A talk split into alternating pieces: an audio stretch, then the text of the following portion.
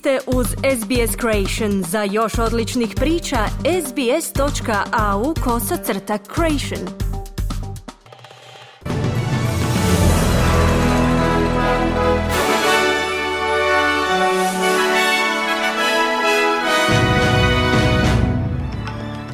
U današnjim vijestima poslušajte, tijekom današnjeg dana se nastavlja istraga parlamentarnog odbora u slučaju Kvantasa. Armenski premijer kaže da je u regiji Nagorno Karaba u tijeku, citiramo, etničko čišćenje.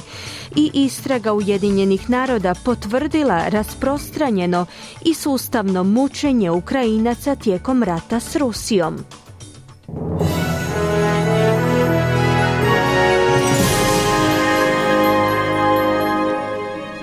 Slušate vijesti radi SBS, ja sam Ana Solomon. Započinjemo vijestima iz zemlje. U tijeku je istraga parlamentarnog odbora o tome u kojem su u obimu Qantas utjecali na odluku vlade da odbije uvođenje dodatnih letova Qatar Airwaysa, kao i australske bilateralne zračne sporazume u širem smislu. Istraga se provodi tijekom današnjeg dana u Brisbaneu, a sutra u Kamberi. Danas će biti saslušani predstavnici povjerenstva za produktivnost te predstavnici zrakoplovnih tvrtki Alliance Airlines i Turkish Airlines, kao i predstavnici Australsko-Katarskog poslovnog vijeća Australske gospodarske komore te čelnici brojnih zračnih luka i sindikata. Ministrica prometa Catherine King je stala u obranu svoje odluke o obustavi uvođenja dodatnih letova, navodeći nacionalne interese, bez da je jasno obrazložila razloge svoje odluke. Qantasovi piloti su zatražili ostavku predsjedatelja te zrakoplovne tvrtke Richarda Goidera nakon niza donesenih odluka koje su utjecale na moralne vrijednosti radnika te povjerenje potrošača. Iz Australskog i Međunarodnog udruženja pilota su uputili pismo izvršnoj direktorici Qantasa Vanessa Hudson, tražeći od nje da pojasni ono što su opisali, citiramo, dosad neviđenom intervencijom, tvrdeći da je Gojder bio sudionikom jednog od najštetnijih razdoblja u povijesti te zrakoplovne tvrtke. Podsjetimo, Qantas se nedavno našao u središtu skandala, uključujući optužbe za prodavanje karata za otkazane letove, presudu Visokog suda zbog nezakonitog otpuštanja radnika, te negodovanje potrošača zbog lošeg upravljanja operacijama nakon pandemije koronavirusa. Tony Lucas, Predsjednik udruženja je kazao da je moral Qantasovih pilota na najnižoj razini, te da su izgubili povjerenje u predsjedatelja Gojdera, koji je nedavno prihvatio povišicu plaće, dok je osoblje zrakoplovne tvrtke doživjelo zamrzavanje plaća. Iza svijeta. Armenski premijer je kazao da je u tijeku, kako ga je opisao, citiramo, etničko čišćenje u regiji Nagorno Karaba s tisućama armenaca koji nastavljaju bježati. Iz armenske vlade kažu da je preko šest i pol tisuća ljudi stiglo u Armeniju. U Azerbajdžanu su nakon 24-satne vojne ofenzive najavili prekid vatre u toj regiji. Premijer Nikol Pašinjan se susreo s čelnicom Američke agencije za međunarodni razvoj Samantha Power, koja predvodi američko izaslanstvo u Armeniji, kako bi razgovarali o potencijalnoj humanitarnoj krizi.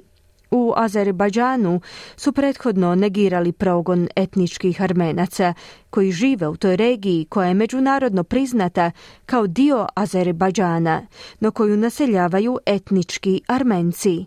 Premijer Pašinjan je u razgovoru s Power kazao da je situacija vrlo teška. Now the ethnic cleansing of Armenians of Nagorno-Karabakh is uh, underway, so that's happening just now. U tijeku je etničko čišćenje Armenaca u regiji Nagorno Karaba. To je jedna vrlo žalosna činjenica, budući da pokušavamo obavijestiti i međunarodnu zajednicu o čitavoj situaciji, zaključio je Pašinjan. U istrazi predvođenoj Ujedinjenim narodima je otkriveno da su ruski vojnici mučili Ukrajince, do te mjere da su neke njihove žrtve preminule od posljedica mučenja. U izvješću također stoji da su Rusi primorali obitelji silovanih žena da slušaju ono što im se događa u susjednim prostorijama. U Rusiji pak nije ču počinjenje tih zločina, kao i ciljanje na ukrajinske civile. Erik Maus, predsjedatelj istražnog povjerenstva UN-a je predstavnicima UN-ovog vijeća za ljudska prava u Ženevi kazao da istraga potvrdila sustavno mučenje.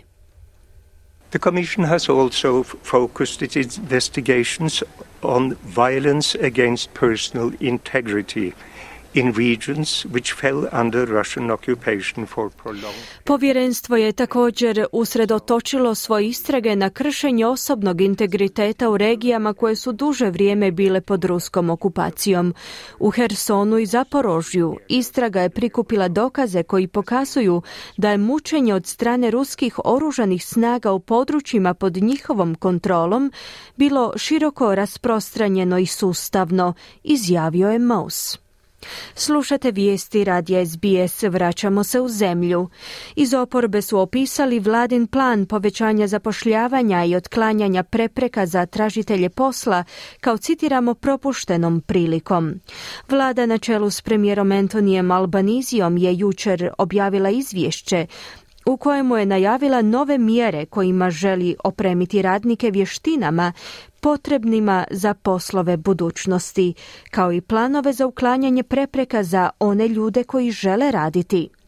Središnje mjesto u ovoj viziji radne snage sutrašnjice je nova definicija zapošljavanja koja se temelji na dobrom, sigurnom i pošteno plaćenom poslu za sve koji ga žele bez predugog traženja. Savezni rizničar vlada u Sjeni, Angus Taylor, je za ABC izjavio da je koalicija uputila potporu visokoj razini zapošljavanja, no da nije željela svjedočiti inflaciji kao posljedici takve prakse. The government should be focusing on bringing down the level of unemployment where we get low inflation. In other words, making sure we've got policies Vlada bi se u slučaju niske inflacije trebala usredotočiti na smanjenje razine nezaposlenosti. Drugim riječima, valja osigurati politike koje omogućavaju kombinaciju niske inflacije i niske nezaposlenosti, a ključ za to je uklanjanje prepreka na putu do zapošljavanja, kao i uklanjanje prepreka poslodavcima i zaposlenicima, kazao je Taylor. Konačno izvješće istrage o seksualnom zlostavljanju djece u institucijama pod vodstvom tasmanijske vlade će nakon višegodišnjih istraga biti dano na uvid javnosti. Istražno povjerenstvo se usredotočilo na navode o zlostavljanju u pritvornom centru za mlade Ashley i bolnici Launceston, kao i u državnim školama i izvan obiteljskoj skrbi. Izvješće od 3500 stranica koje uključuje 75 nalaza i 191 preporuku će danas biti predstavljeno državnom parlamentu. Istraga je rezultirala time da je više od stotinu osoba upućeno policiji i tijelima za zaštitu djece, a protiv desetoro njih su pokrenute kaznene prijave. Vatrogasci su se tijekom noći borili s požarom koji je izbio poslovnom objektu u blizini benzijske postaje u četvrti Canterbury na jugozapadu Sidneja. Požar je izbio u tvrtki Epco Appliance Services koja posluje pola stoljeća te koja je pozicionirana u blizini benzijske postaje metroa, u kojoj su bile uskladištene tisuće litara goriva. 70 vatrogasaca se borilo gotovo tri sata kako bi stavili požar pod kontrolu.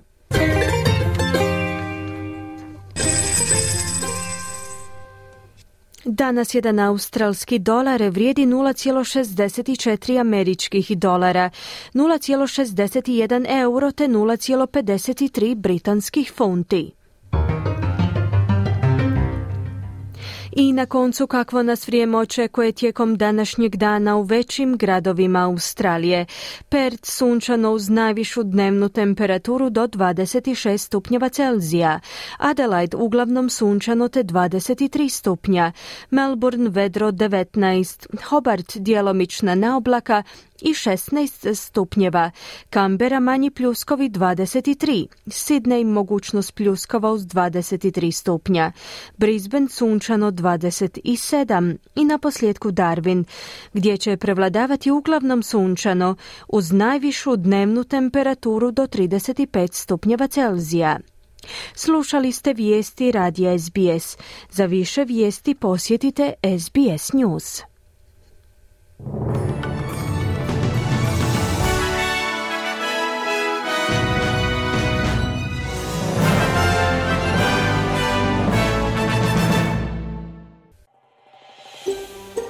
Želite čuti još ovakvih tema?